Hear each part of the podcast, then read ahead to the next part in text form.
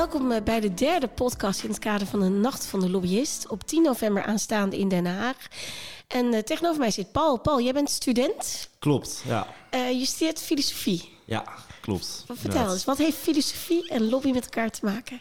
Um, nou, filosofie, uh, denk ik zelf, valt, nou, is eigenlijk de basis van vrijwel elke, elke wetenschap die ooit is ontstaan. En um, heeft eigenlijk daarom ook in elke hoek wel een vinger in de pap.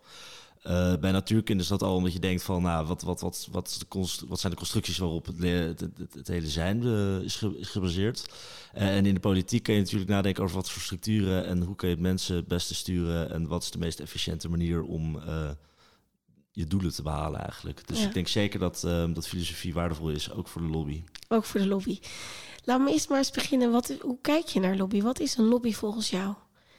Als je Ehm, een beetje ben- vanuit de ja. buitenwereld en de binnenwereld kijkt, zeg maar. Ja, want ik, ik, ik ben een vrij nieuw voor de lobby, maar ik vind het wel een hele interessante wereld. Want eh, nou, er gaat een hele nieuwe wereld voor me open. Het, ik zie het zelf een beetje als iets wat, wat niet zo snel op de voorgrond staat. Eh, want je krijgt in het nieuws vaker direct eh, nieuws mee over de politiek zelf. Ehm, terwijl de lobby daadwerkelijk wel invloed uitoefent. En nu ik daar een beetje nieuw in kom en een beetje geïnteresseerd in raak, vind ik dat eigenlijk wel heel interessant om te zien ehm, wat voor invloed je kan hebben zonder dat je erin zit. Zonder dat je echt eh, onderdeel zelf van bent. Ja. Als dat een beetje voldoende is als antwoord. Ja, nee, jouw antwoord, hè? Ja, Dus helemaal goed. Ja.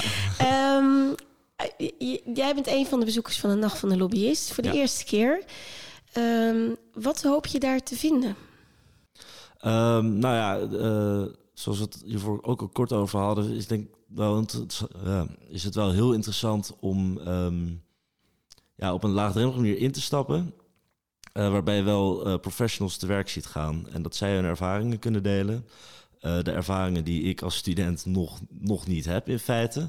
Eh, en dat dat wel ontzettend leerzaam kan zijn. Eh, en dat je daar nou, inderdaad heel veel kan leren in een hele korte tijd.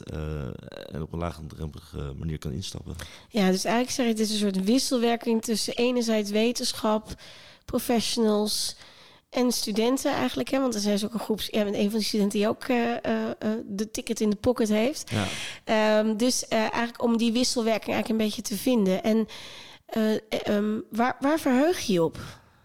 Nou, nu weet ik toevallig dat eh, Joris Luijendijk komt. Ja. Ehm, en ik, ben al, ja, ik heb een boek van hem gelezen, Het zijn net mensen. En ik heb ehm, al eerder een lezing van hem bijgewoond. Eh, en dat, nou, dat ging niet specifiek over het lobbyen. Eh, dat ging wat meer over de media, maar wel over hoeveel invloed de media al kan hebben door wat ze doen en op wat voor manier. En hoe ze bepaalde dingen op een bepaalde manier kunnen framen. Dat vond ik bijzonder inspirerend. Daardoor ben ik bijna ook een beetje die hoek ingegaan. Nou, dat eigenlijk toch niet gekozen. Ik vind lobby misschien toch wel interessanter.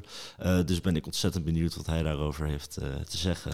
Het is wel grappig, want een van de deelsessies gaat ook... Hè, wie agendeert, is dat nou de media of zijn dat de belangenorganisaties? Exact, ja. Dus er komen hier ook twee mooie interesses van jou Ja. samen zeg maar, in het programma. Een van de andere elementen is een eh, filosofisch nachtgesprek.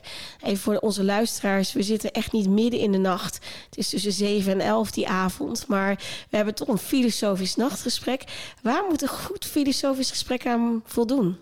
Ehm, wat mij betreft, en daar mag de politiek misschien wel iets van leren, eh, maar dat, dat, spreek ik misschien voor mijn beurt. Eh, wat mij betreft is het van, groot belang dat je eh, niet tegenover elkaar staat en dat je een debat moet winnen. maar dat je naast elkaar gaat staan en dat je samen op zoek bent naar de ultieme oplossing. Eh, ja, eigenlijk dat. En ik denk dat de filosofie daar goed aan kan bijdragen. Want die zijn in principe altijd op zoek naar de ultieme waarheid enzovoort. Eh, dat daar kan de politiek wel, eh, wel iets mee doen misschien. Ja, dus eigenlijk hoop je dat in dat filosofisch nachtgesprek ook we vooral gaan verkennen met elkaar wat het een en ander betekent Ja. in het perspectief van lobby. Tot slot is er dan de, de afsluiting van de speld. Ben je daar bekend mee? Ja, die ken ik. Ja. En wat hoop je dat de speld gaat doen met die zaal waar jij ook in zit? Nou, ik hoop dat ze een beetje nou, de, de, de, de karikatuur van, van de lobbyist naar boven kunnen halen. En een beetje mensen een spiegel voor hun neus hangen. Eh, En dat is en, en heel grappig, maar misschien ook wel waardevol in de zin dat mensen een beetje zelfreflectie hebben. Ja, dat klinkt wel als een goede afsluiting dus. Ja, toch? Ja, absoluut. Nou, heel veel dank Paul. Wij zien eruit dat je komt. Super fijn. Voor Ja. alle studenten. Jullie zijn van harte welkom tijdens de Nacht van de Lobbyist. Eh, een speciaal tarief voor jullie. Dus kijk vooral op de website www.denachtvandelobbyist. En eh, ga in gesprek met al die professionals en die wetenschappers. Zo'n 40 sprekers bij elkaar. En eh, nou, laat je maar voeden zou ik zeggen. Ik kijk eruit om jullie te ontmoeten.